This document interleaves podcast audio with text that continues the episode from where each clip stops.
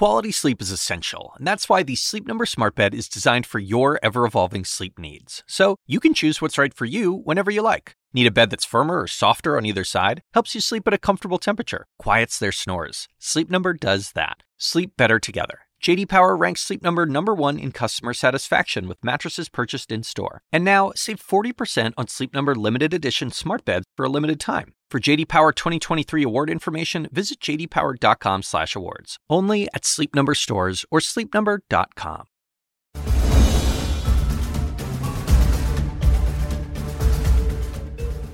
Thank you for watching our full exclusive interview with Israeli Prime Minister Benjamin Netanyahu. I want to throw it over to CNN tonight and my friend and colleague Wolf Blitzer, who has, of course, covered Israel for decades and interviewed Netanyahu many times. Uh, Wolf, what did you think of the Prime Minister? Well, I thought your interview, first of all, was terrific, uh, Jake. I thought you asked really important, uh, very, very strong questions, and you followed up. You gave him an opportunity to make his case, and he did make his case.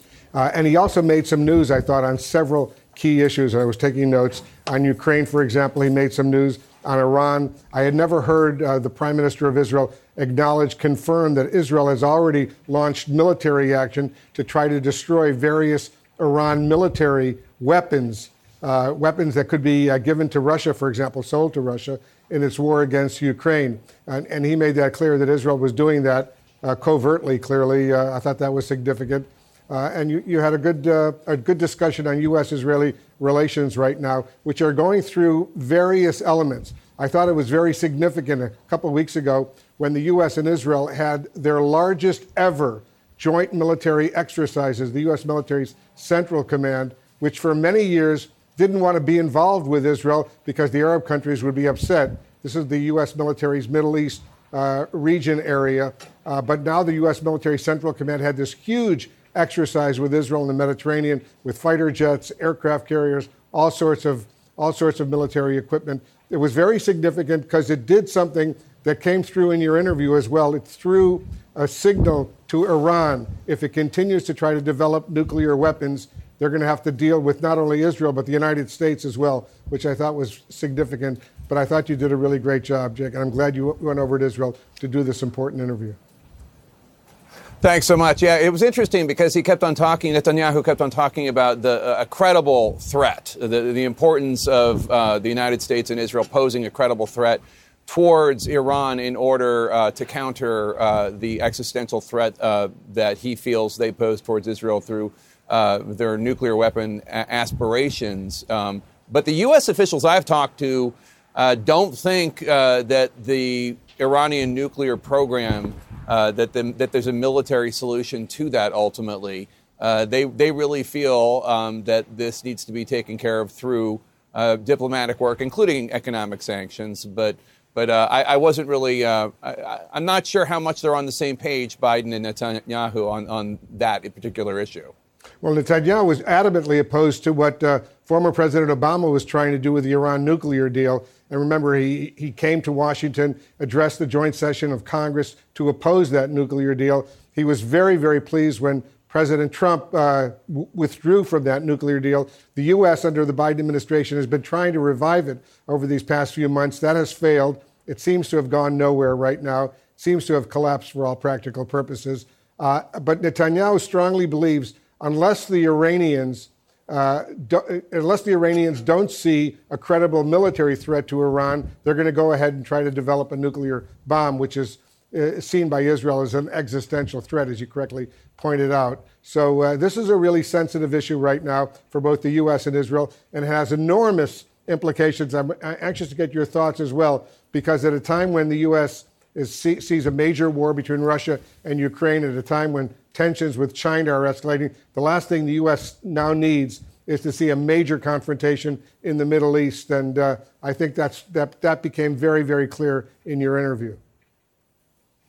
I also wonder what you think, uh, Wolf, uh, about the fact that Netanyahu, who used to publicly call for a two state solution uh, with the Israelis and Palestinians, uh, now is openly saying he opposes it uh, if the state in question on the Palestinian side is one that controls its own security. I mean, he says that he does not support that, um, and and that ultimately does mean, uh, however much uh, Netanyahu tries to describe, you know, uh, some sort of semi-sovereign body in which the Palestinians control their day-to-day lives, but not their own security um, in terms of whether or not Israel can go in and out if they if they see a threat.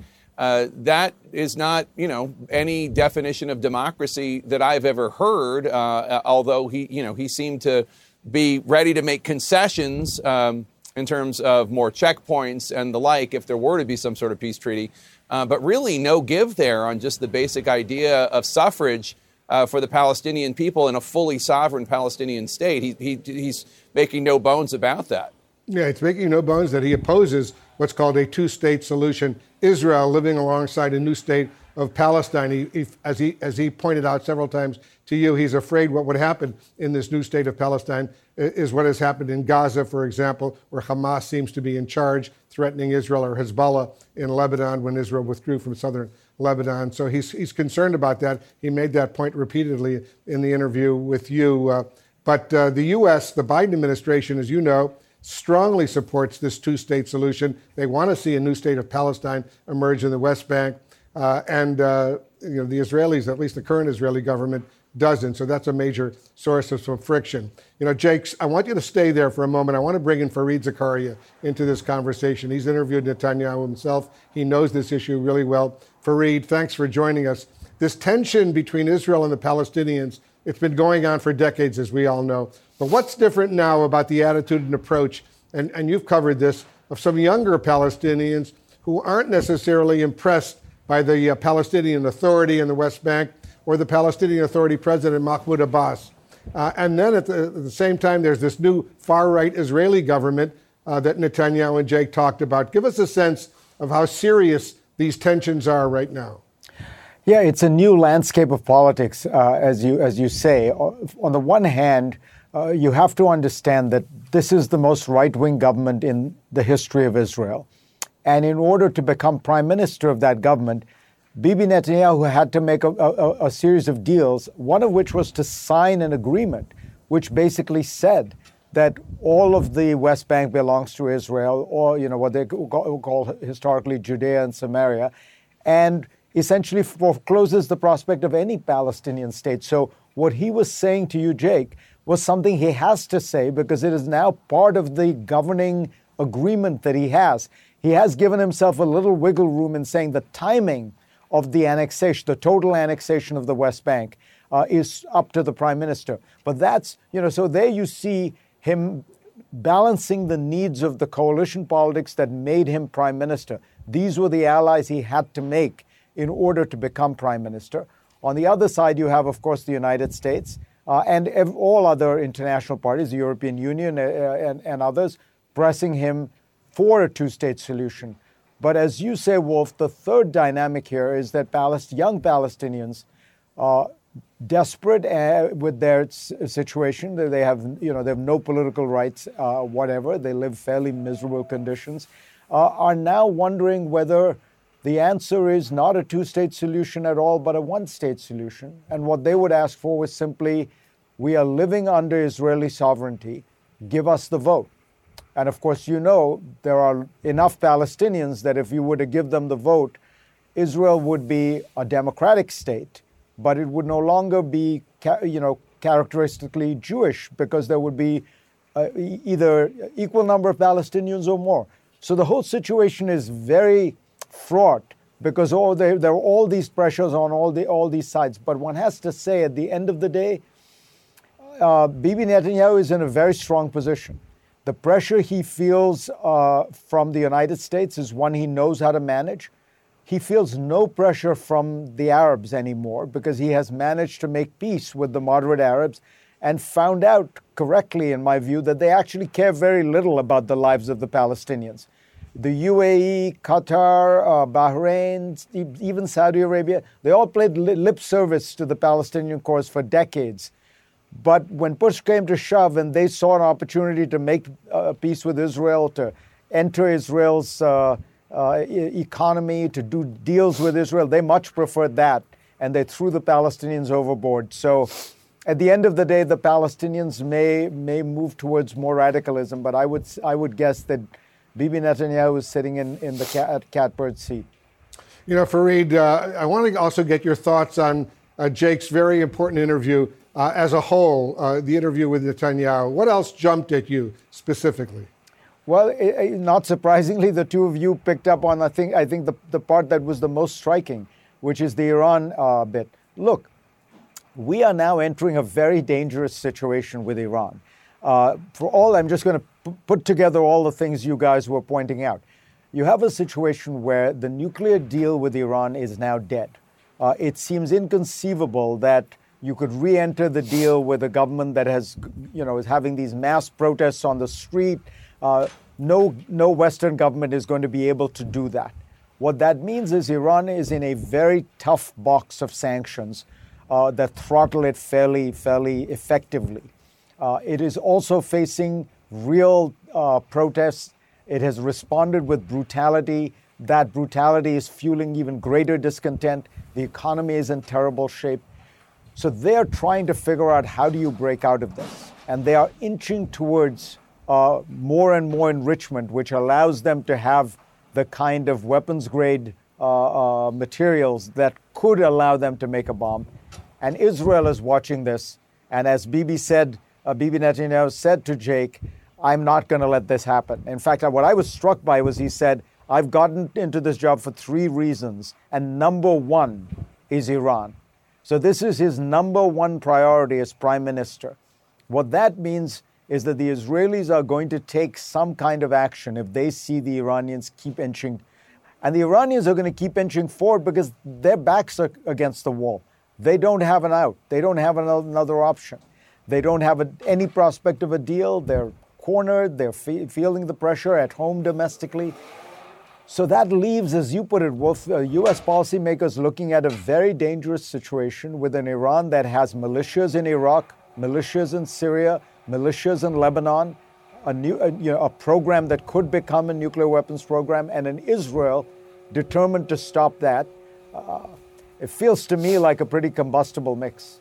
Yeah, it's a really dangerous situation right now, by all accounts. And I've spoken with intelligence officials, not only from the U.S., but from Israel, from several Arab countries. And uh, this is a real worrisome development. And one of the reasons several of these Arab countries, like the United Arab Emirates and Bahrain, have moved closer and closer to Israel, and maybe even the Saudis down the road. They haven't done it yet, but maybe the Saudis down the road is because they also fear what Iran is up to right now. And Jake, I was wondering if you wanted to weigh in on that.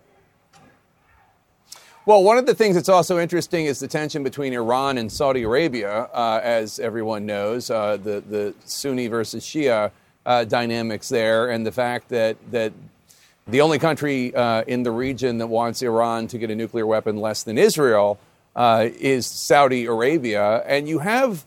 The, the beginnings of discussions uh, of the idea of normal, normalization of relations between Israel and, and Saudi Arabia as a continued push on the Abraham uh, Accords. Uh, I think it's probably likely that other countries will come on board officially before Saudi Arabia, uh, you know, perhaps Sudan, perhaps some of the, the Southeastern Asian countries. But one of the things that's interesting is, and, and Fareed, you noted this in, in, in regrettably for the Palestinian people, uh, how little uh, so many of these Gulf states actually care about them versus using them as rhetoric to denounce Israel. But at the end of the day, what they do to help uh, the Palestinian people uh, in their in their misery and squalor is very little. Uh, and, and, it will be interesting if that normalization uh, diplomacy starts beginning. How much, if anything, the Saudis, Mohammed bin Salman, will require or ask uh, the U.S. to push Netanyahu to ask for anything uh, for the Palestinians. And, and one of the dynamics going on in the potential normalization of relations between the Saudis and Israel uh, is their shared opposition to Iran and to Iran getting a nuclear weapon. I, I, mean, as with all things in the Middle East, there's a lot going on behind the surface and behind the scenes than we know about. And I would be surprised if the Saudis and Israelis uh, didn't cooperate in various ways to try to sabotage the Iranian nuclear program. Yeah, I, I tend yeah, to that, agree. That's, that's already happening. The, the real issue is for Bibi, again, is a domestic one. Don't forget, he is, he's the king of this coalition politics. That's why he's the the longest serving prime minister in Israel's history. The question is could he give something to Saudi Arabia on the Palestinian issue, uh, Palestinian issue rhetorically, which doesn't uh, alienate the right, the very extreme right wing support he has? Remember, he has people in his coalition, many, many of them, who believe that Israel should annex all this territory. There should be Palestinians should either be expelled or should live forever as second class uh, citizens. So he's and he and those are the people keeping him alive as prime minister. So that's uh, probably the real pressure he feels more even than the United States. You know, it's interesting because a couple of months yeah, ago, thing- I, I, went to Saudi Arabia with President Biden when he was there. He went from Israel directly to Saudi Arabia. I interviewed Adel Al Jubeir, the former Saudi ambassador here in Washington, who's an old friend of mine, who's now the Minister of State for Foreign Affairs. And he made it clear that, yes, the Saudis are ready to uh, establish some sort of direct public relationship with Israel, but he said there's got to be some advancement, some movement on the Palestinian issue. Otherwise, the Saudis can't do it. And he, he was very blunt in talking about that. And I thought that was significant. You know, it's, uh, it's, these are critical moments right now. And the stakes, and I just want Jake, you, you to weigh on this. The stakes for the U.S. right now, what's happening over there between Israel and the Saudis and, and the Iranians and what's going on in the region, the stakes are really, really enormous because God forbid this thing could escalate. Well, I mean, we've already seen the loss of uh, 17 lives uh, in recent days. There was that raid against the Palestinians in Jenin in the West Bank by the Israeli Defense Forces. Uh, Netanyahu acknowledged that, that one uh, of the 10 uh, Palestinians killed uh, was a civilian, a, a woman. and then also, obviously, the seven innocent Israelis killed outside a synagogue on Friday night on International Holocaust Remembrance Day.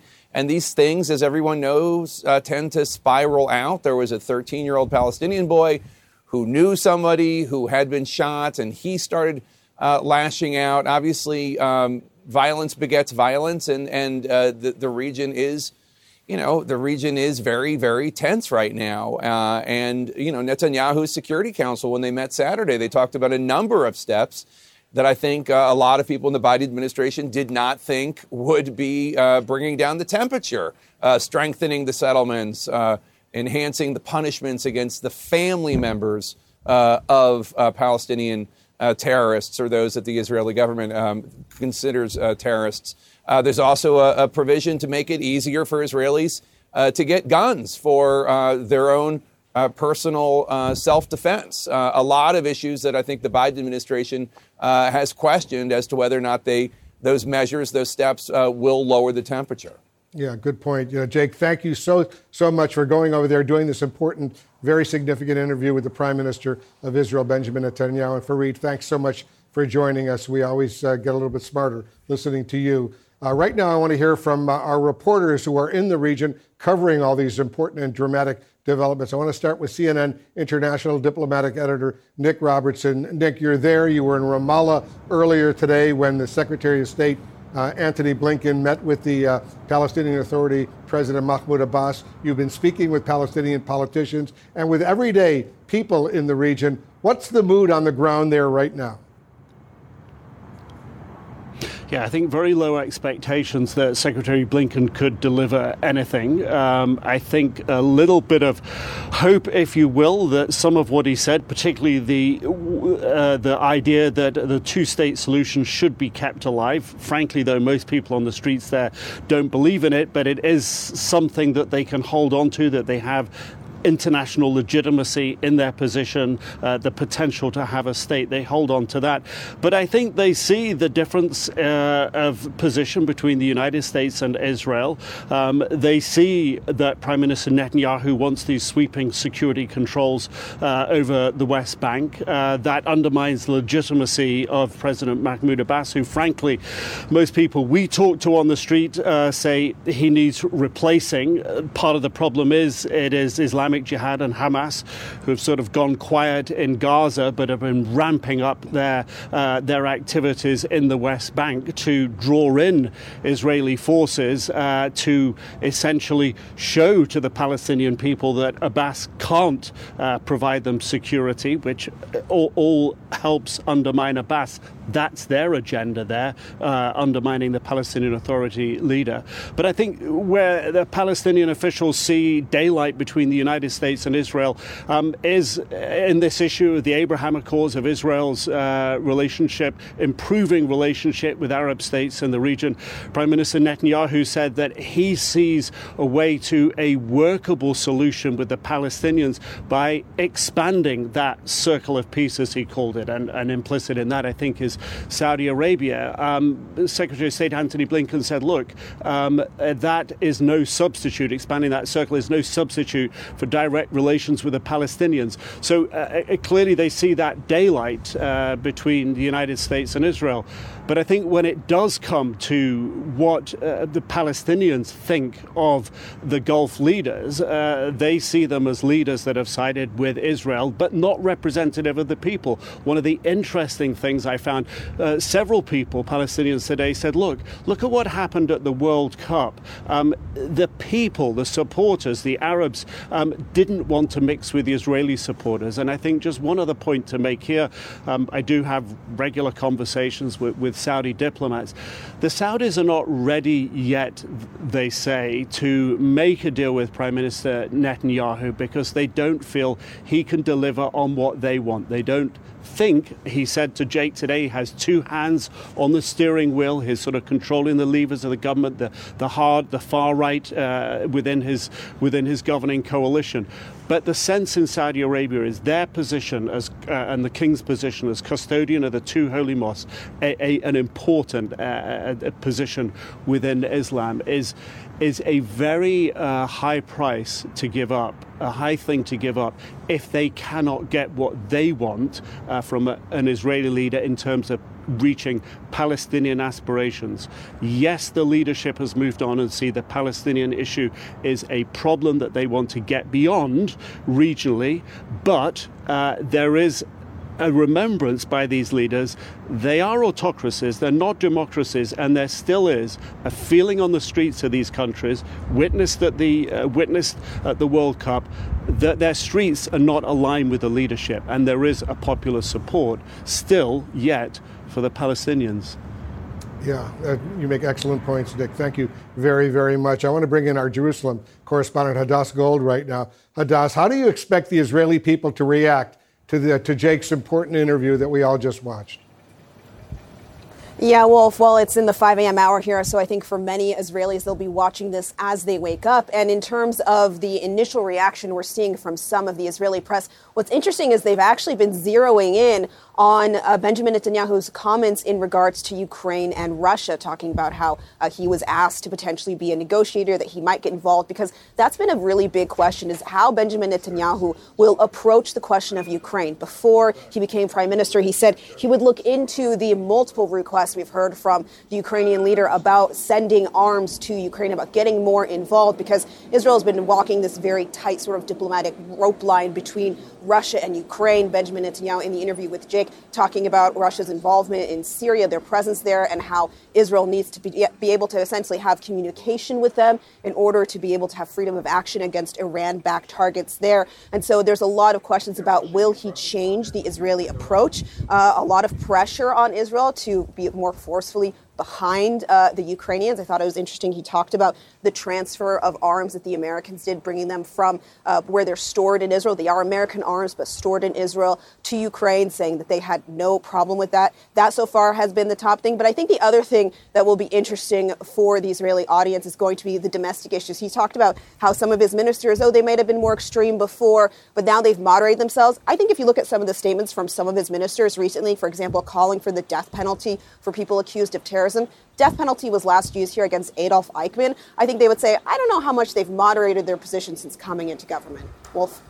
Yeah, important points indeed. Uh, and uh, you're right. Uh, on the Ukraine issue, Uh, the U- Ukrainians have made it abundantly clear they want Israel to help uh, provide more military equipment. They would love Israel to help with the so-called Iron uh, Iron Dome, which has protected Israeli cities from rockets and missiles coming in from Gaza or from Lebanon. The Israelis so far have refused to do that, even as the U.S. has provided the Patriot air defense missile system into Ukraine. So let's see if that changes anytime soon. Hadas, uh, thanks very much for joining us on this important, important night. Uh, CNN Tonight will continue next with Laura Coates and major new developments on the killing of Tyre Nichols. More videos in the case are expected to be, to be released. What will they reveal? Stay with us.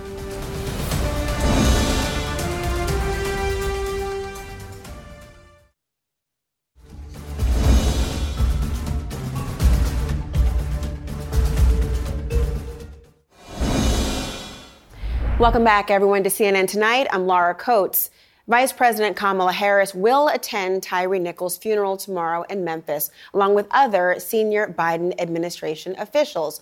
And as his family prepares to say a final goodbye, there are new developments we're learning about this evening. Personnel records showing that several of the former officers who are now charged in connection with his death had been cited for minor departmental violations. We're also learning tonight that the initial police report filed after the violent encounter contains details that are just, let's just say, contradicted by the video of the deadly beating we've all seen. And the city of Memphis saying tonight that more videos will be released in this case. I want to bring in CNN legal analyst Elliot Williams, a former federal prosecutor, senior political analyst Kirsten Powers, and also retired LA Police Sergeant Cheryl Dorsey. Let me begin with you out there, Sergeant Dorsey. We, we heard the family tonight giving a press conference ahead of tomorrow's funeral. I want you to listen in to what his stepfather had to say. Keep fighting for justice for our son and my family protect my wife because she's very fragile right now. Yes. We need that for her. Trust me. And I need it too. That's right. So, like I said, let's go be short tonight because uh, we got a long fight ahead of us. That's right. Yeah. And we got to stay strong for it. Understood. So, justice for Tyre. Justice for Tyre. Justice for Tyre. Justice for Tyre. Justice for Tyre. Justice for Tyre. We've been struck, Sergeant Dorsey, time and time again about the um, unbelievable grace that has been shown by this family, particularly after the video has been released and before, but also learning tonight that these personnel files did contain several different types of reprimands. Can you speak to what this reflects in your mind? Uh, that, that these officers uh, misbehave on a regular basis, and we have heard, and now this is corroborating evidence that folks have come in and complained about uh, these officers, and, and it fell on a deaf ear. And that's why I've said that the police chief is complicit. She can't be trusted. She's got to go. She coddled, she mitigated, and as far as I'm concerned, she mitigated and uh, minimized their behavior by allowing them the pleasure of serving on a special unit like the Scorpions. That's generally reserved for tenured officers, seasoned officers, and to have them out there willy nilly knowing that they are miscreants is abominable. Well, everyone saw on the screen there, Kirsten, I want to turn to you on the types of reprimands we're speaking about failure to document role in detention, beyond, um, and there haven't been the charges. But to the point of the idea, and there they are minor violations, I would note, and we saw suspensions without pay, a written reprimand, um, failing to fill out a required form after using physical force, for example, not to the extent that we've obviously seen in this horrific video. Having said that, to her larger point, um, Sergeant Dorsey made, what do you make of the idea of um, firing a chief or reprimanding here and there? Some would call them band aids to a system that has systemic problems. Yeah, I mean, I think that they're they are they are band-aids. They're not going to solve the bigger problem. That doesn't mean it should they shouldn't be done right? So i think you do deal with what you have right in front of you but how many times are we going to sit here and talk about these kinds of things? How many families are going to lose their son or their brother or their husband in these absolutely heinous and or their daughters or their daughters, yeah. or their daughters in utterly in absolutely preventable situations, and and it's and and it's not even remotely shocking as you sit there and read that these people had been in trouble before involving you know force against other people. This happens over and over again because it's a systemic problem. It's not a problem in one city and not in another city. It's a problem across the country, and and I personally don't think that this system can be saved. I think that is a system that needs to be replaced. And so the policing system. I think the policing system needs to be replaced. And so that doesn't mean that like you just get rid of it tomorrow, but there should be some acknowledgement. I think we all need to kind of come together and acknowledge like this isn't working. You know, this is this is not normal and we can't go on like this. And so we need and, and I do, and we have had police reform as long as I've been alive and it's not making any difference. We've spent millions of dollars on policing reform. The problem is this system is rotten. And it's a culture that protects other people, that that ha- that you know that allows this kind of stuff to go on.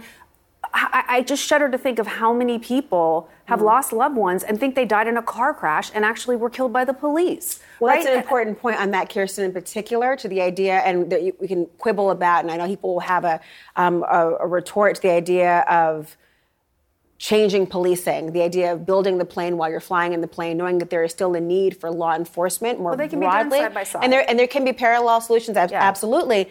But the point of what we've been hearing before, I could, for example, when you talk about, and she mentioned a car crash, I mean, the police report in this case um, did not mention the officers punching and kicking Tyre Nichols.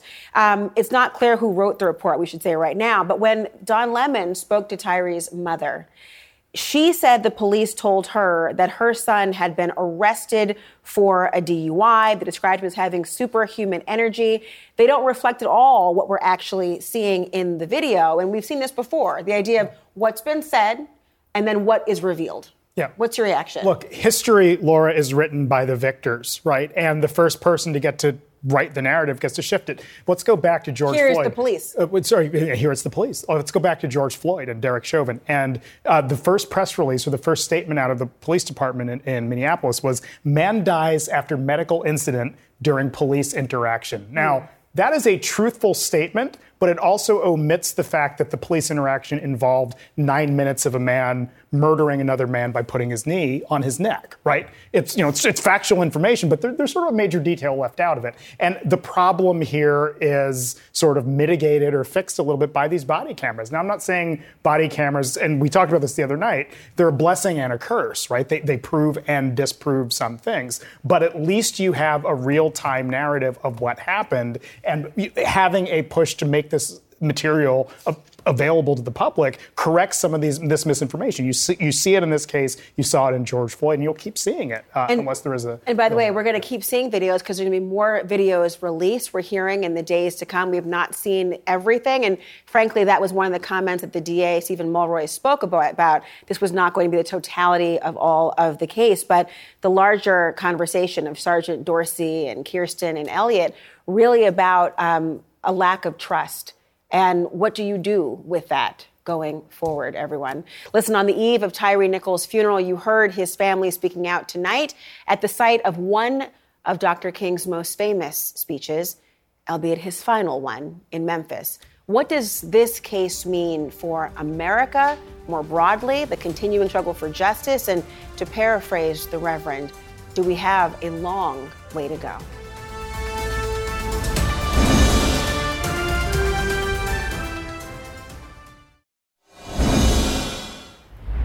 The family of Tyre Nichols speaking out tonight from the historic Mason Temple in Memphis, Tennessee, the very church where Dr. Martin Luther King Jr. gave his famous I've Been to the Mountaintop speech the night before he was assassinated. Joining me now to discuss, Ibram X. Kendi, director of the Boston University Center for Anti Racist Research and co author of the brand new book, How to Be a Young anti racist. Ibram, I'm so glad that you're here joining me today. Thank you. And I, I want to take note of the location first we're talking about. I mean, this is the very place where he famously was prescient, eerily prescient about wanting to live a long life. knowing that he would not or may not get there, but had seen the mountaintop and had optimism. And I wonder, from your perspective, the idea of this significance in Memphis, that was the location. What comes to mind for you?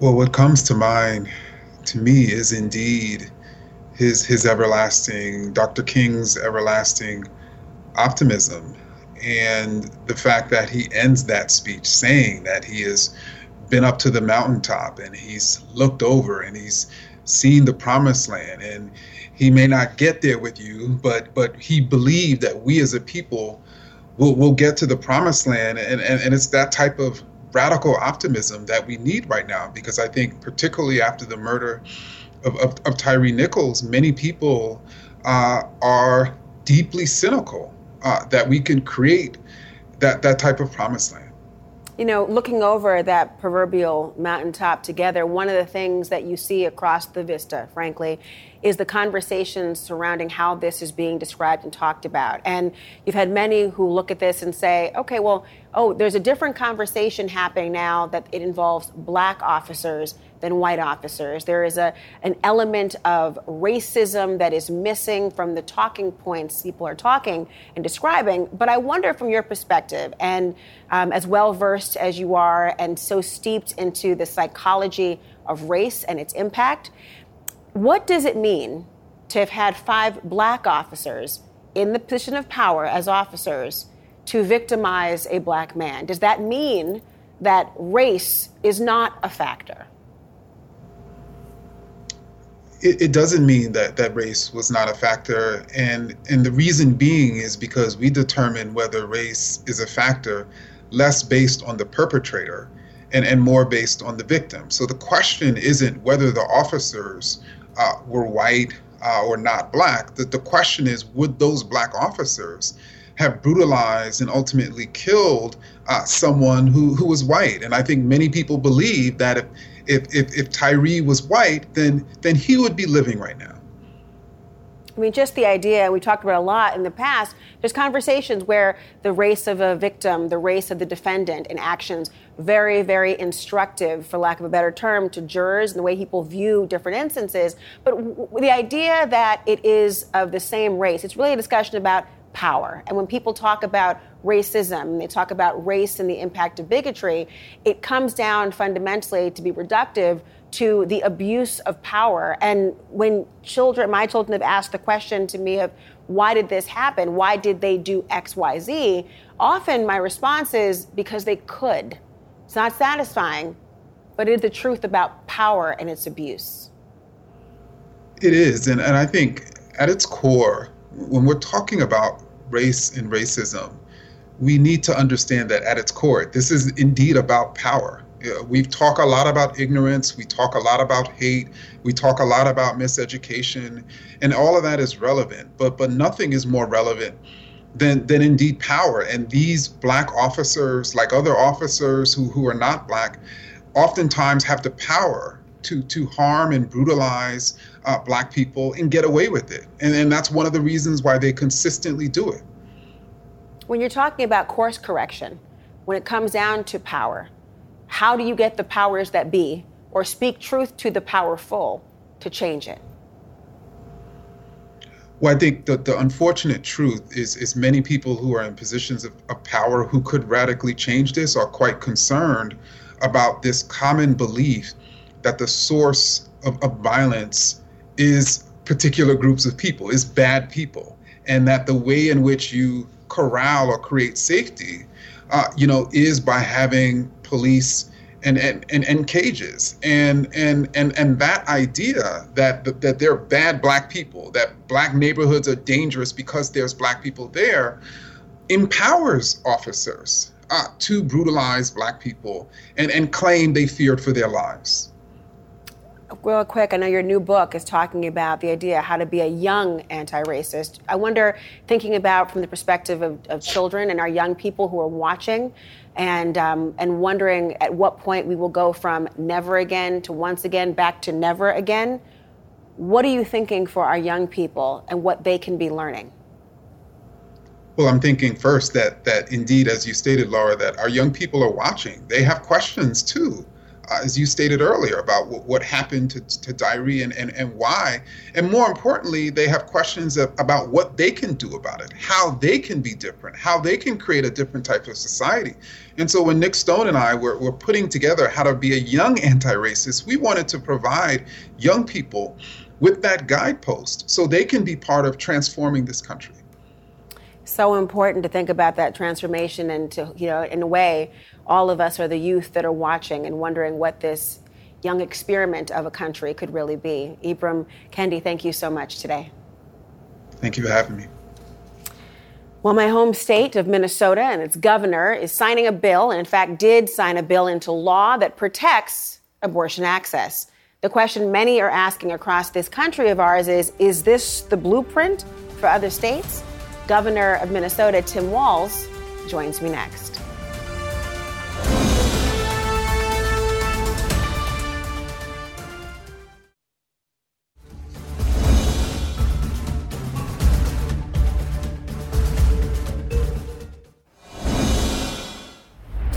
Well, today, Minnesota Governor Tim Walz from my home state signing a bill that will codify the right to an abortion into law.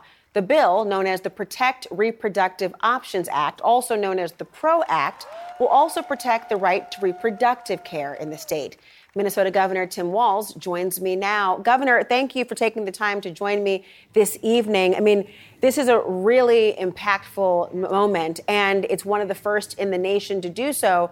Um, talk to me a little bit, though, about the reasons why. Because as we know, in the Minnesota Supreme Court, they had decided that abortion rights are, in fact, protected way back in 1995. Tell me why it was important to sign this legislation into law now.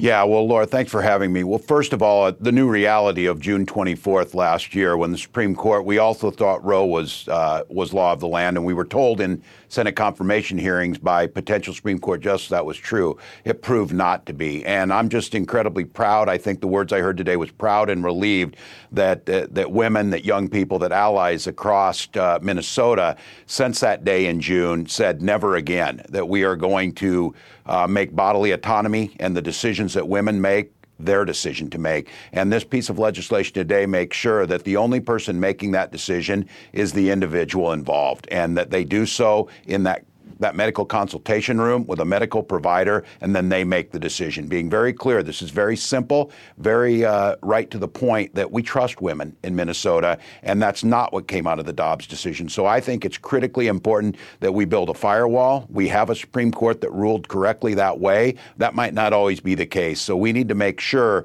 um, that we're pushing back, that we're on offense on this understanding, because the vast majority of Americans agree with this positions, but in my uh, part of the country, states around us very quickly um, made abortion uh, difficult to get, made it uh, criminalized it, um, mm. and forced women to make really bad decisions. Not in Minnesota. There are a number of states that are neighboring states that actually have abortion as illegal right now, based on trigger laws and, and discussions post Roe v. Wade. Um, I'm wondering about the process for this legislation because it was not without opponents. For example, opponents have been calling this extreme, saying the law provides no protections for the unborn child. You had Republicans who were proposing some amendments, including prohibitions on third trimester abortions. They did not, you know, they were not part of the final legislative yeah. initiative. Talk to me about the why. Well, those things don't happen, and when they do, they're incredibly rare, and it's the life of the mother. They know that. Um, speaking of extreme, these are the people, and I ran a, a, gubernatorial campaign last year very clear. My opponents said that they would ban abortion and they would make sure there were no exceptions for rape or incest. That's who these people are. So now, where we have the ability to have a majority, we have for the first time in Minnesota history two women running the state house as Speaker Hortman and Leader Dziedzic in the Senate who said no. We're going to do this. This isn't debatable. There aren't exceptions in here that these are decisions that are made on basic health care decisions that are made, basic reproductive, basic health care for women to be made by them and their health care provider, and bringing up scenarios that do not happen and that certainly aren't going to be fixed by men, um, Republican men, who think that they're going to make those decisions. So, um, yeah, there's going to be opponents to this. They're the ones that are trying to criminalize women's health care decisions. They're the ones that are trying to put women at risk. They're the ones that are trying to make providers be in a position where they can't give the best scientific advice. So in Minnesota, we're simply not doing it. And if that's the choice that they're going to continue to make, um, I, I think they're going to continue to lose across the country because people know this is the right decision. Will this, do you think, become a blueprint in perhaps two ways? One, a blueprint for other states to follow in your lead, and the other, the idea of a blueprint for a potential challenge, not with the Minnesota State Supreme Court, but making its way back up to challenge and test what the Dobbs decision really stands for?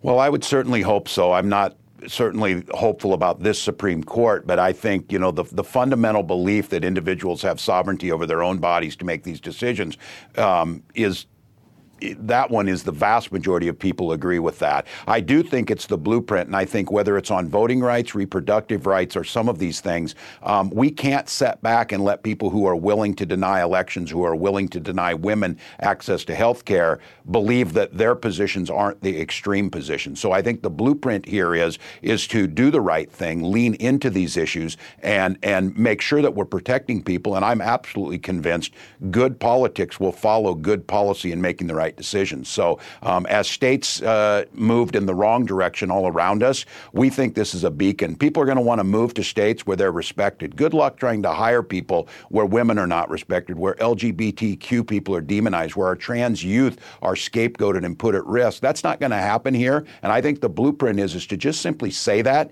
codify it, and show that life can be. Um, everyone can thrive, and that's what we want to do here in Minnesota. Well, I was homesick tonight, but now I'm glad to talk to the governor. Thank you so much, Governor Tim Walz. Nice to see you. Nice to see you, Laura.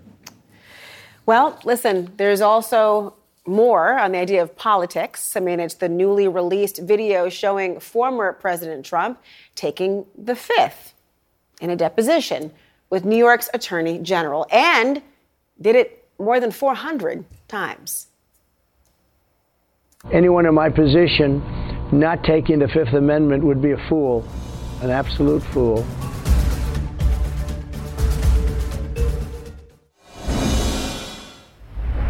Well, tonight we've got some newly released video from the August deposition of the former president, Donald Trump, as part of the New York Attorney General's civil investigation into fraudulent practices at the Trump Organization. Trump taking the fifth more than 400 times in his deposition, saying in the released video that, well, he'd be a fool not to take the fifth.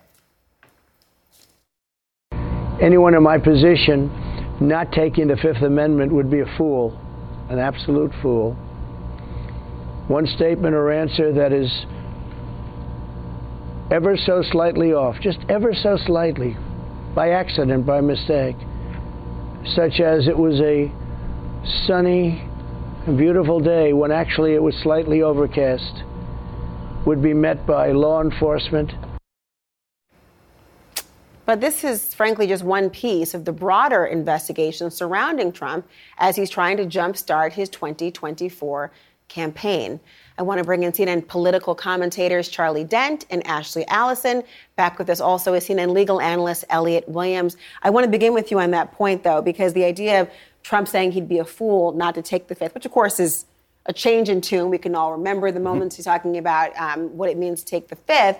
But I do wonder um, in this position, is he right about this? Uh, you know, yes and no, right? Um, you'd be a fool not to take the fifth because if you think you might face criminal uh, liability at some point, then yeah, you got to plead the fifth. It's your right as a citizen. The problem is these are civil cases often, and it can be used against you in a civil case. If you if you plead the fifth, um, you can then, you know, the opponents can go into court and say that, well, look, he's pled the fifth, he must have something to hide. So it cuts both ways. The other thing is that there's this other case among many going on right now with the state attorney general in New York, mm-hmm. where he wouldn't even admit to basic facts like, does the Trump organization exist? And they're seeking to have him held in contempt of court over that. It's, it's a way of gaming the system and not actually participating fairly in it. Um, so, yeah, maybe he has a right to plead the fifth. He certainly does as a citizen.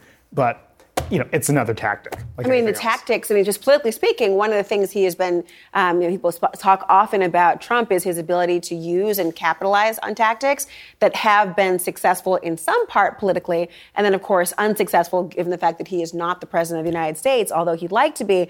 Um, I'm wondering. I mean, we're learning from CNN as well that he is struggling to fundraise in the first weeks of his campaign. I want to put up this full screen because he's pulling in less less in the six weeks after his November announcement than in the six weeks prior to his announcement. Charlie, what does that say to you? Well, his campaign went dormant after he announced. And, uh, and frankly, we all recognize that he's been a diminishing figure, and, and he has been blamed, rightly, uh, for Republican underperformance in the midterms and in numerous states. His interventions in those primaries made enemies not to, he already had enemies with, among the Democrats and independents, but among Republicans. He infuriated people in a state like Pennsylvania. A lot of Republican leaders are incensed that he got involved and helped Doug Mastriano become the nominee, and then the wipeout occurred. So he's made he's picked up a lot more barnacles. You know, he's a diminishing figure. His campaign went dormant, and people want to turn the page. They want to move forward. So I'm not surprised that his numbers are off. Some would say, Ashley, that he's more so walking the, for presidency as opposed to running for the presidency. But there is a significant handicap if you cannot fundraise you're wondering what that means. And we know that recently he had appealed to and successfully now has been able to be a part of Meta and Facebook yet again and Instagram. And, and you are known for your um, the coalition building and the idea of using social media, obviously, other platforms to try to generate support and enthusiasm across different lines. How significant will this be? That Trump will soon have access again to what? 34 million followers. It's dangerous, I think, to our democracy because we know that he used social media to organize an insurrection, but it will benefit his campaign. Um, we know that there are populations that are on Facebook. They are typically older Americans. Um, there's a lot of disinformation on uh, Meta now. And that's what Trump thrives off of. He thrives on being able to put spew hate, spew disinformation, confuse voters, and then do this woe is me kind of act that he'll clip and be like, I can't say one thing wrong before the media, you know, comes after me. This is exactly the playbook that he wants to play. I agree with you, um, Charlie, that I think his campaign is dwindling. I still will not count him out um, mm-hmm. until every you know we find out who's going to run on the Democratic side. But him being on Meta is dangerous. It will give him some wind, and if he takes the opportunity to be on and on Twitter when the really the competition gets tough, I think that it will could benefit him, but also expose him yet again to the type of person he is. You know, you think about if his concerns about pleading the fifth and one bad statement, and he used example of overcast skies versus sunny skies and getting mm-hmm. this wrong. And I certainly appreciate the idea of having been a civil litigator as well. The idea of deposition testimony, you better be precise, um, otherwise it can be used against you. But then you've got the wild, wild west of the Twitter or Facebook thumbs, right? And the idea that those two could be used is it's, it's also dangerous for him with all the different investigations looming for him to use the platforms recklessly. Sure, it's it's evidence, right? It's statements being made by a party, and you can use them in court. And if he contradicts something he said, you know, as he did today in a deposition, uh, certainly can be used against him. I, I think the challenge, and this is where the political and the legal sort of come together. You know, I don't know if any of this actually hurts the former president with his supporters, right? Where so much of his brand has been built on grievance mm. and grievance at the behest of the legal system that perhaps um, being targeted by these lawsuits and prosecutions and investigations actually whips people up. You know, maybe it's like Charlie is saying, a, a dwindling proportion of the Republican electorate, but still, a lot of people um, still, you know, he touches something in them. Uh, yeah, and, and, to, and to, that point you've raised, I mean, about the dwindling, Charlie, just to um, build on that point, the campaign may be dwindling, but you're not actually hearing from Republican incumbents right. who are vociferous about wanting that to go him to go away. Well, well, I, I like to say that he's a diminishing figure, but he's still a dangerous one. he still commands uh, enough support to, to, cause problems. And, and you're seeing, too, that a lot of these other uh, likely candidates for president on the Republican side, whether they be uh, Chris Christie, Pompeo, Nikki Haley, Pence, nobody wants to be the first to jump into that pool with Donald Trump. I mean, because they'll become his target. And so I think they're all waiting around, even though they recognize his vulnerability. So there's kind of this conundrum. You only need one, maybe two candidates to challenge him. There can't be too many, because if there are too many candidates out there, mm-hmm. that will that will split the anti-Trump vote too many ways, and he can walk away with a plurality uh, of the. But are they waiting for Trump, or are they waiting to see the Democratic nominee? I think it's both. Yeah. I think that, you know, folks are waiting to see the State of the Union is next week. They're waiting to see what President Biden says, what he, if he declares or not. I think if whether or not President Biden runs or not, I think there will be more Republicans that jump into the field. But I think they are just trying to hedge their bets because once Joe Biden announces, they can say, I can be the person. Trump already lost to him. I can be the person that might be able to beat him. Will they be correct? I'm not sure. One other thing I just want to say is the interesting thing about this deposition is I feel like this is the most control we might have ever seen Donald Trump be in just saying one line over and over. But when he really gets on Twitter, he he just can't control himself. He won't have mm. his attorneys around him, and that's where he'll start to say those contradictory statements that will get him in well, trouble. He can lie on he can lie on Twitter and he can lie to the media, but lying in a deposition is another matter. He got good legal advice, I think, to take the Fifth Amendment. He's a terrible witness. Well, I mean, look, and, and just so we're clear, you know, he has been invited back to Twitter, but he's still on Truth Social, Facebook, and Instagram, maybe other fundraising opportunities to what he would like to do next. But we're all really waiting to see what impact. I mean, if you're talking about, you know, the the idea of who takes the fifth, remember the mob takes the fifth. If you're innocent, why are you taking the Fifth Amendment? Uh-huh. All those different aspects of it. It'll be it'll be interesting to see how that will be compartmentalized away now that there's conversations around ongoing witch hunts, so to speak. Stick around, everyone, because next, the latest chapters in what seems to be the never ending saga of one George Santos. He says that he is stepping back from his committee assignments until his issues are resolved. So, which issues does he mean exactly? The issues about the lying on his resume or any other aspect of it? Maybe volleyball this time? What is it?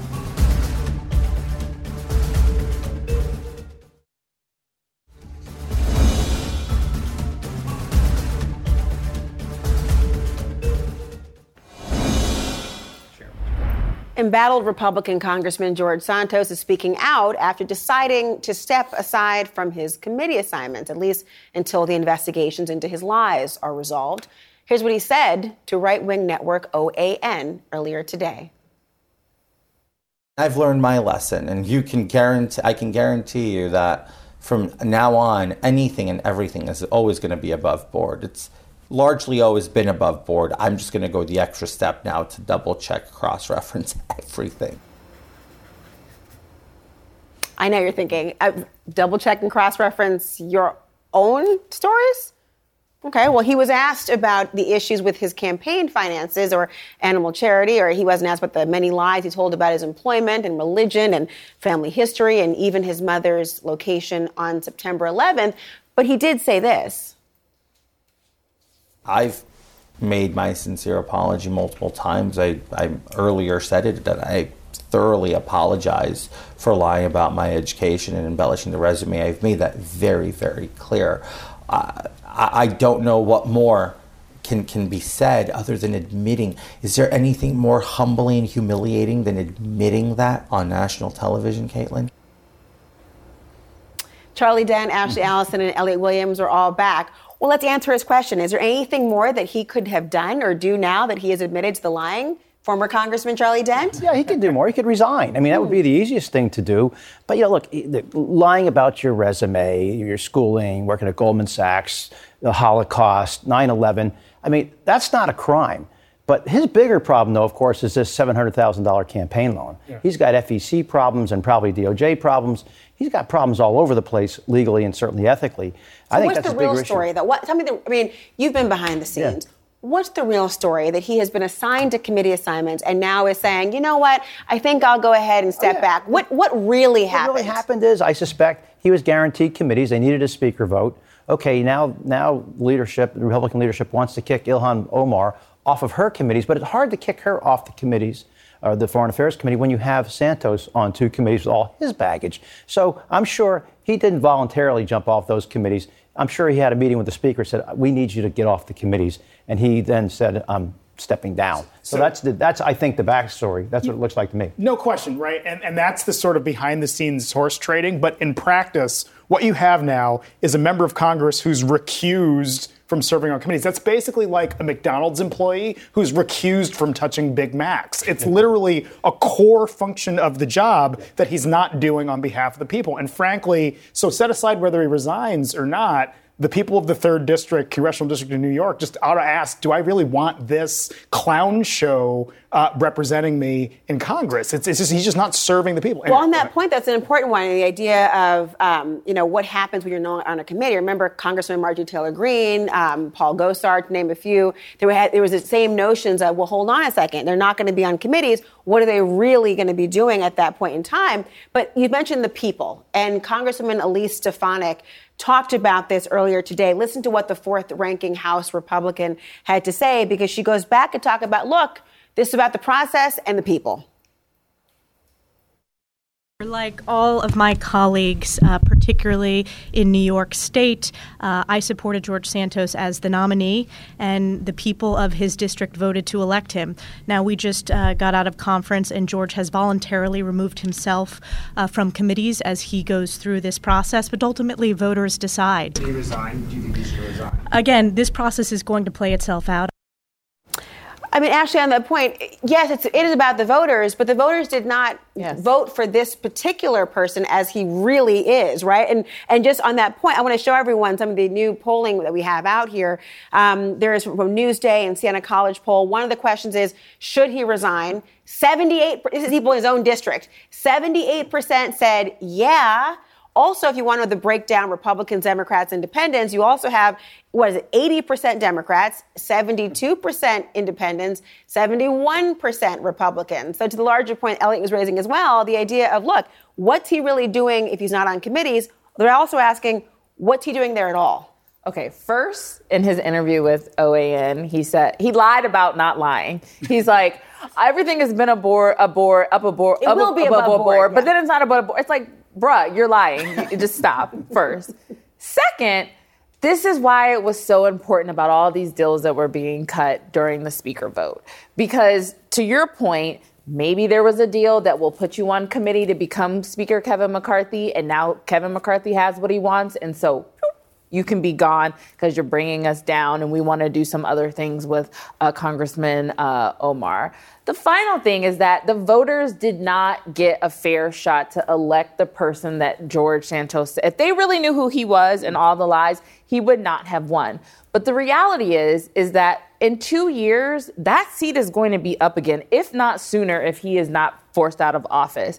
And if his behavior sustains for these two years, I have a strong premonition that that's going to be a blue seed. And when you only have a four vote gap right now in the House, and we don't know what 2024 is going to look, a Santos could really flip your majority with four votes in that district and, and surrounding districts that we know went red in 2022. They could go blue in 2024. A, a question I have then, and this is really, I guess, a question for Charlie. Do you really think? If Republicans had a 20 seat majority right now, he'd still be in Congress. No. Right. I can right. Answer that. Okay, no, okay, I was like, no, the congressman, he's a congressman. Your no. name is also Charlie right now. so, so, so, okay, okay, so Congressman no. Allison, no, that's what I mean. I think that no, they. don't put that name up. Oh, okay. I've been involved, as I was on the ethics committee, yeah. I, I, was invo- I was involved with members being forced to resign.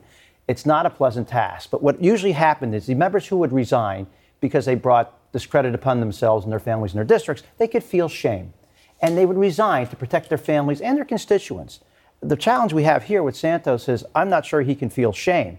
And that's why he's not resigning right now, even though he should. He should get out. Now, I think the leadership does have more, more levers they can pull to force this guy right, out. But, but the thing is, they don't have to get rid of him because they need his seat. Yes. Right. And the point, Even right. if the Dems were in control. Yes.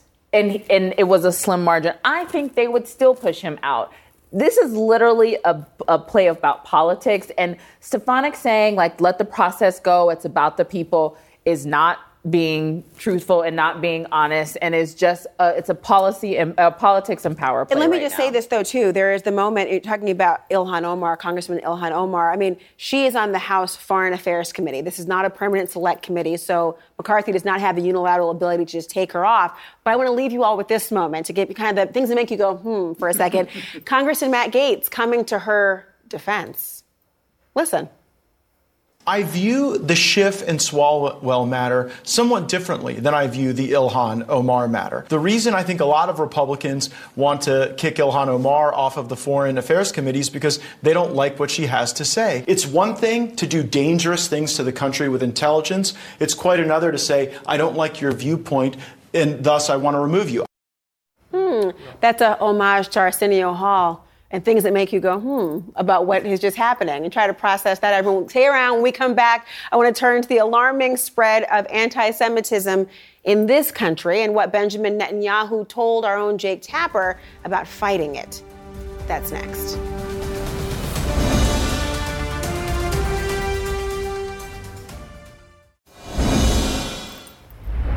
As part of his exclusive one on one interview with CNN's Jake Tapper, Israeli Prime Minister Benjamin Netanyahu talked about rising anti Semitism and the constant battle against it.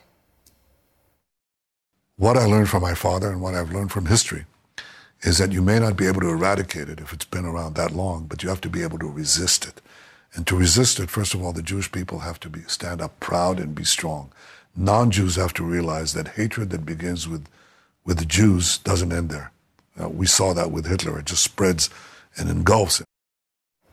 A lot to talk about tonight with Jonathan Greenblatt, CEO and National Director of the Anti Defamation League. Jonathan, thank you for being here this evening. You know, um, the Israeli Prime Minister also spoke to Jake more broadly as well about really the roots of anti Semitism. I think it's very important to focus on that as well to try to better understand how to eradicate it in part. Let me play for you for a moment. I want you to respond on the other side what he had to say about the roots and present day. My late father was a great historian, was also a historian of anti Semitism. And I learned from him that anti Semitism has deep roots. It actually goes back as a doctrine. uh, 2,500 years, to uh, um, Hellenistic Egypt, actually. That's where it began, 500 years before Christianity.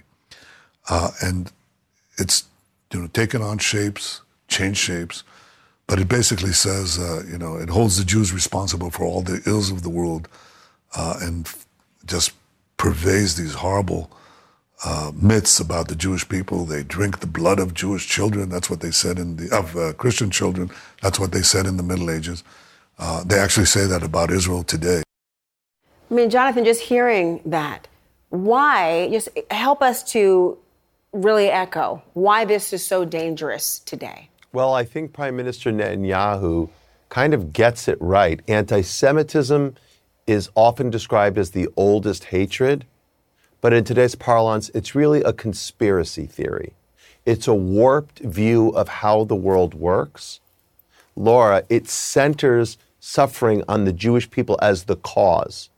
And you know, for thousands of years, as the Prime Minister alluded to, Jewish people, after the expulsion from their ancient homeland in the, in the area we now call Israel, Jewish people lived as a minority in majoritarian countries. They spoke a different language. They had different rituals. They had different dietary practices, different cultural customs. They were ethnically distinct. And they were a convenient scapegoat, whether for the emperor or the church or the crown or the caliphate or the Cossacks and the Tsar or the Third Reich.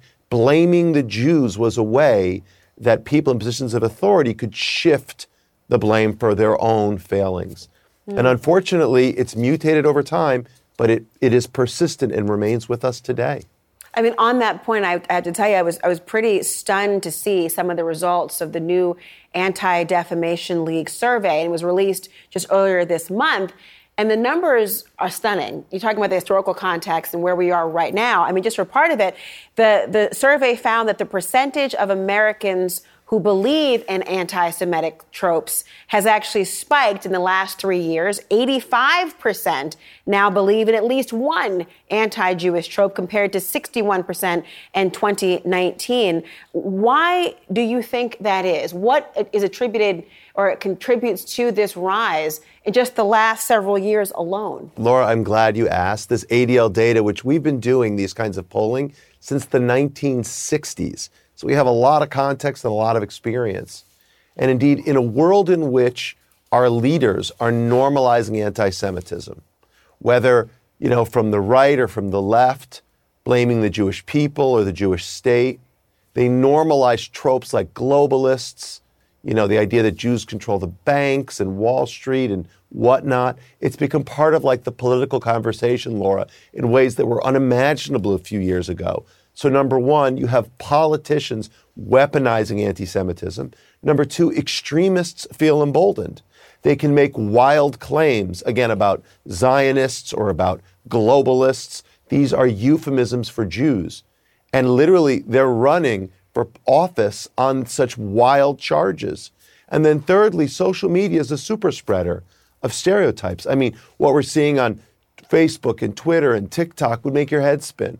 So, taken together, whether it's the extreme right demonizing the Jewish people, the radical left demonizing the Jewish state, we get caught in between. And that's why, in addition to the attitudes, Laura, anti Jewish incidents have reached an all time high. We've been tracking that for almost 45 years. We've never seen the kind of numbers, unfortunately, we're seeing today.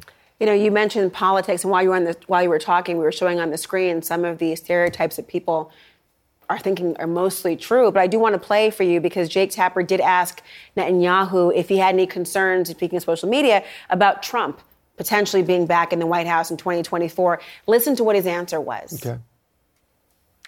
I did uh, praise uh, President Trump because he did great things for Israel. He recognized Jerusalem as our capital. He moved the American embassy there. He recognized our sovereignty in the Golan Heights. He went out of the what I think is the dangerous uh, uh nuclear deal with Iran.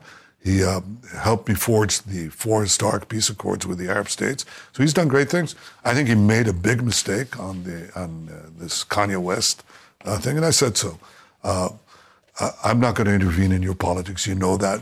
You tried. It's good that you were trying to get me involved in your politics, but uh, you do your job and I'll do my job. I want to stay away from your politics.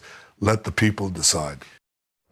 Well, that's a luxury that many don't have to sort of compartmentalize or distance. What do you think? Well, look, I mean, I think Bibi's smart and he's going to try to stay away from American politics. He's right about the things that Trump did for Israel, many of which were positive.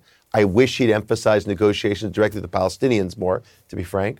At the same time, I think I disagree with him about a pattern of behavior we saw from the president, from Charlotte's, from tweeting out anti-Jewish memes during the campaign to Charlottesville, diminishing, dismissing the alt-right marchers, to again what was just pointed out by this, you know, my dinner with Kanye and Nick Fuentes. I mean, kind of inexplicable. Look, Trump's complicated, Laura. He has Jewish grandchildren, and yet he's dining with neo Nazis. It's hard to square that, but at the end of the day, what is real and what is undeniable is with the rise of anti Semitism, we need Jews and non Jews, all people to realize this problem, as the prime minister said in the earlier segment, isn't just a Jewish issue, it's everyone's issue because it starts with the Jews, but it never ends with us. It's a sign of decay of democracy. We've all got to stand up against hate of all kinds.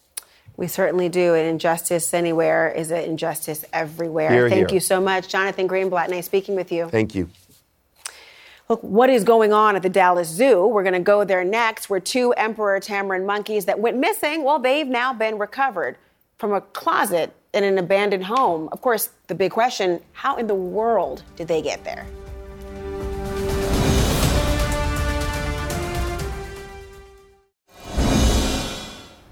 It's been one mystery, frankly, after another this month at the Dallas Zoo. It seems like someone is tampering with the animals. Now, there is some good news tonight.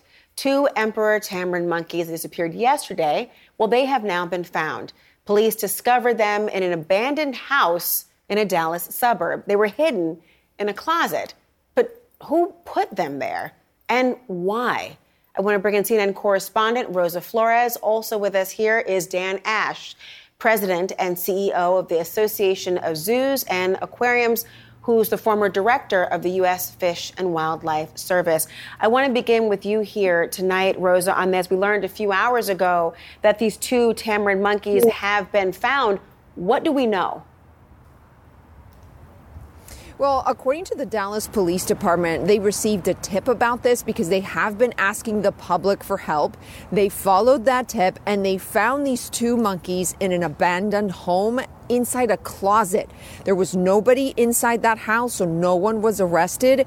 But Laura, the police did release surveillance video and a photo of an individual that they're not calling a suspect. They're not calling this individual a person of interest, but they do say that they're interested in speaking to this person in relation to the disappearance of these monkeys. Now, that individual is wearing a beanie, uh, a hoodie, they're eating chips. Unclear why that was happening when this photo was taken. But again, these two monkeys went missing yesterday, and now, Laura, we know that they don't didn't just disappear. They were apparently abducted because they were recovered today by police. What is the Dallas Zoo and law enforcement talking about and offering today as any potential leads or explanations? You know, Laura, they're taking this very seriously. The police is conducting a criminal investigation. They say that they're very serious about this. They're trying to figure out what all this suspicious activity is. Now, they're not going into the potential charges, but they do say, I mean, this could include animal cruelty. And then when you think about the animals that are that are being tampered with, or in the case of the vulture, the vulture has died. Some of these animals are vulnerable animals. In the case of the clouded leopard, there's only about 10,000 of those in Southeast Asia. The vulture is an endangered species. That vulture was killed.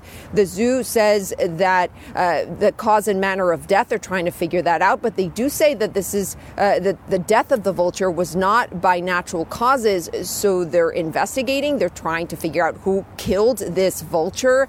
And there's mm. a $10,000 reward for the arrest and the indictment of the individual that's responsible for that. Now, another obvious question here is are all of these cases related? The police sure. won't go into those details, Laura, but in the case of two, at least two of these instances, they happened on the same day, so it's difficult to separate those. Um, but again, police taking this very seriously. This is a mm-hmm. criminal investigation, and it can it continues. It's ongoing. I want to bring in Dan to the conversation because these are, I mean, just the very latest of incidents and a string of incidents, as Rosa mentioned, Dan. These two tamarin monkeys, I mean, they were found in a closet of an abandoned home. If anyone's watching the news about what's happening in Texas right now, in Dallas specifically, it's freezing there. And these are warm weather creatures, I understand. They, they could have died in terms of thinking about what could have happened if they had not been found. They could have, and I, I, I want to begin by expressing my admiration and appreciation for everyone at the Dallas Zoo and the Dallas Police Department for the for the dedication and the seriousness with which they have uh, taken these matters. But yes, removing animals like tamarins from their habitat at the zoo is is very dangerous because they they do have specific climate conditions. They're receiving expert care at the zoo, so this was definitely a serious. Um, issue for their health and safety. Are, do you think the Dallas Zoo is, is doing enough, given the string of events at this point, to try to prevent another animal from being impacted? Absolutely. I think Dallas Zoo has has acted in an exemplary manner. They brought in law enforcement right away. They knew something was wrong. And when you think about this, this is really kind of an allegory for what's happening to animals in nature on, on a much larger scale. Humans going into their habitat, taking them out of their habitat, um, trafficking them. Um, and uh, it, and it is wildlife trafficking and human persecution and poaching that are driving a lot of these animals toward extinction. And so what we're seeing here is the same thing on a smaller scale: a human going into their enclosure, taking them out, uh, presumably for you know personal collection or possibly for to traffic them. And and so what we're seeing here at Dallas is the same kind of struggle that we're dealing with in conserving animals in nature. And um, I think Dallas Zoo has done an exemplary job. And um, and later this year, I'll be at Dallas Zoo actually taking part in a wildlife trafficking um, event to highlight the challenges associated with protecting animals, even now, as we see in spaces that are designed for their safety and protection.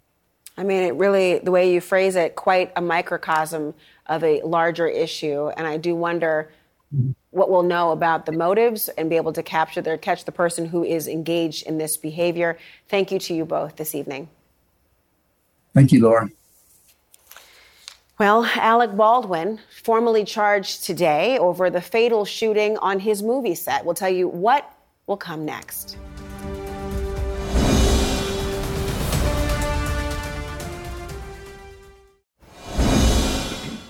Alec Baldwin now formally charged today in connection with the 2021 fatal shooting on the set of the movie Rust. The Santa Fe County DA's office charging Baldwin and the set's armorer, Hannah Gutierrez Reed, with two counts of involuntary manslaughter. Now, CNN has reached out to representatives for both Baldwin and Gutierrez Reed following today's official charges, but we have yet to hear back.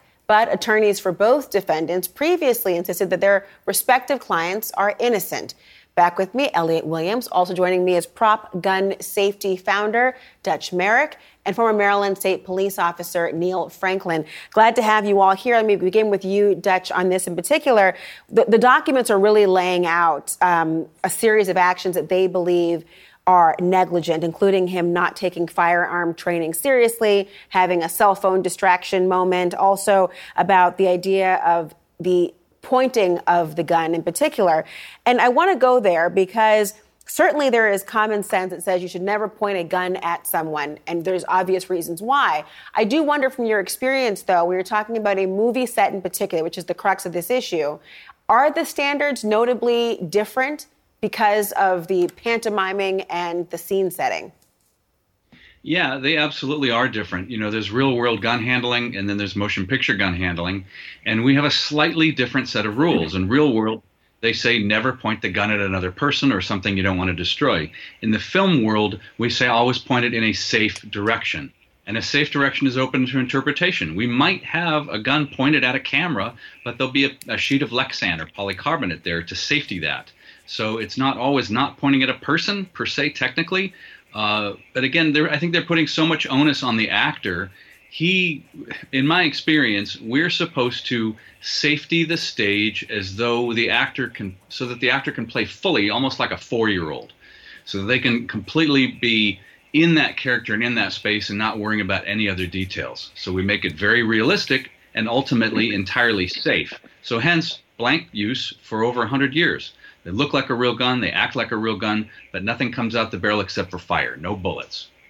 On that point, Neil, I mean, Baldwin insists that he did not fire the revolver, that it just, quote, went off. The DA's office is saying and, um, that they had FBI analysis done and found that to be um, not truthful, that the, the weapon did not somehow malfunction. What do you think? So I think whether on the set of a movie or in in some other situation, you should always take gun safety very very seriously.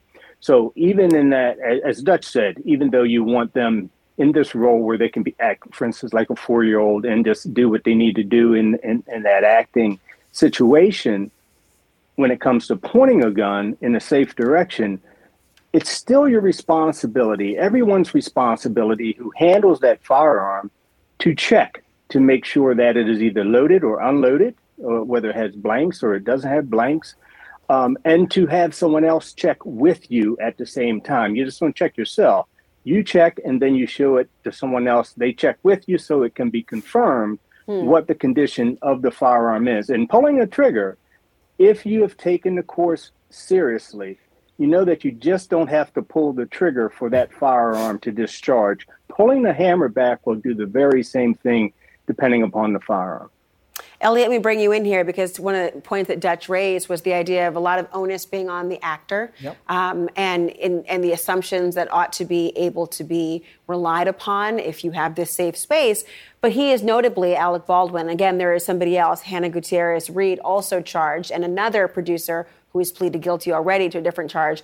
But he's also being charged and factored in as a producer yep. as well. And that's been a big sticking point for you. Uh, no, it is because it's, you know, he's and what they do in this probable cause statement, where they lay out why they're charging him or what the basis for the charges is, number one, these are all the things that Alec Baldwin, the actor, did. Uh, sort of failing in his duty as an actor. And then Alec Baldwin, as a producer who had some responsibility for what happened on the set, even if we're not looking at him as an actor, this is how this producer failed the set. So they're, they're sort of putting forward two alternative theories for how he did it, or, you know, for how he went wrong. What this comes down to, and what any manslaughter case is going to come down to, is what's called reasonableness. And you know that, Laura. Of course, it's was this person's actions, um, how does it relate to how a reasonable, quote unquote, person would have acted in the same circumstance? And as Dutch had said a little bit earlier, a lot of these things are open to interpretation, like what ought to be the right way to behave on a movie set, either as an actor or as a producer.